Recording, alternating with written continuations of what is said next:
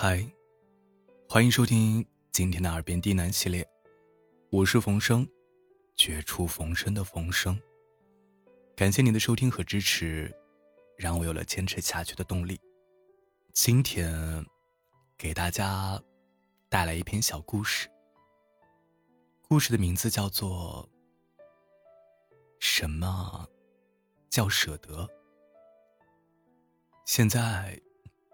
你可以闭上眼睛，静静的聆听这一篇故事。晚安。舍得这个词儿由来已久，每个人对它的定义都不一样。就像一千个人有一千个哈姆雷特。我个人觉得，《猫有九条命》这个故事。会给你答案。话说，世间的一切生灵皆可修炼成仙，而猫自然也在其中。每修炼二十年，猫就会多长出一条尾巴。等到有九条尾巴的时候，就算是功德圆满了，连天上的神仙都要敬让三分。可是，这第九条尾巴却是极难修到的。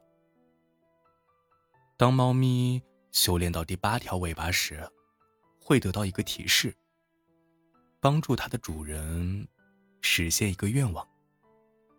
心愿完成之后，会长出一条新的尾巴。但是，从前的尾巴也会脱落一条，仍旧是八尾。这看起来是一个奇怪的死循环。无论怎样，都不可能修炼到九条尾巴。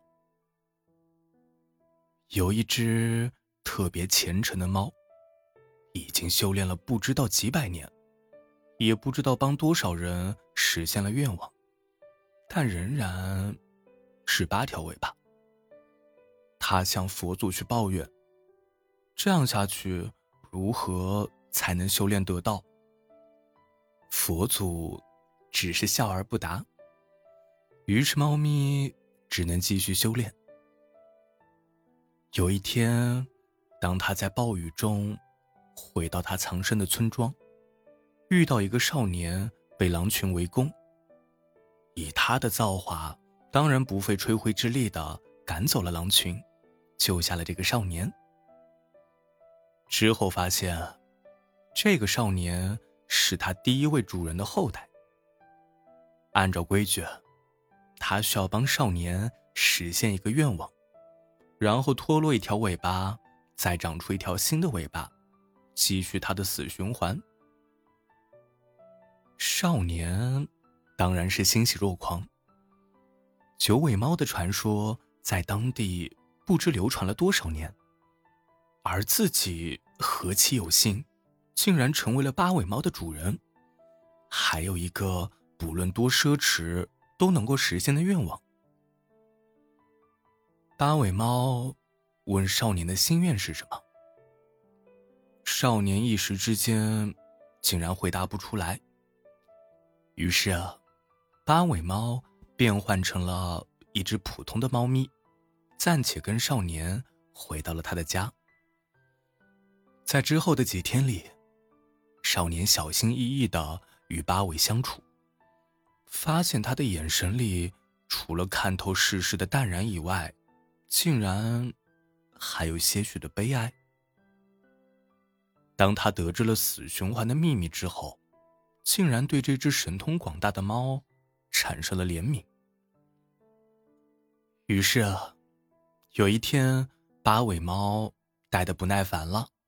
便问少年：“到底有什么愿望？”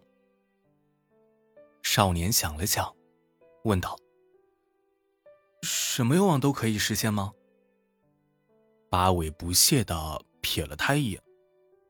少年接着一字一顿的说：“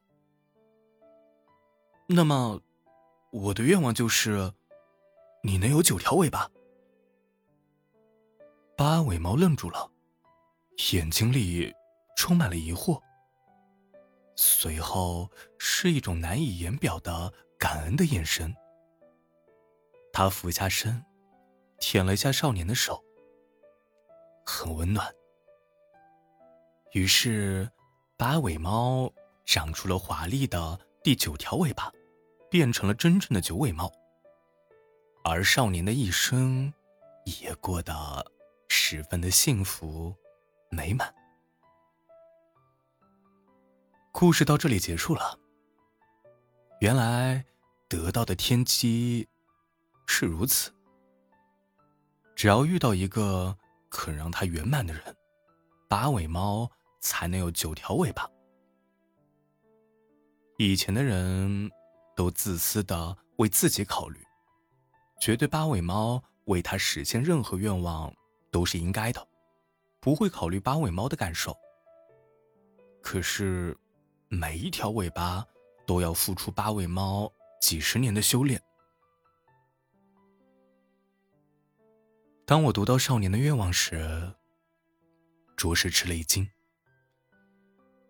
一直以来，不管是阿拉丁神灯，还是雅各布斯的猴爪。人们在得到命运的眷顾时所许的愿望，都是为了自己。对于天上掉下来的馅饼，人们总是享用的如此理所当然，而耗费自己难得的运气去成全别人的圆满时，这或许就是世间最大的慷慨、最真心的回馈了吧。如果你遇到了八尾猫，你会许下什么心愿呢？晚安。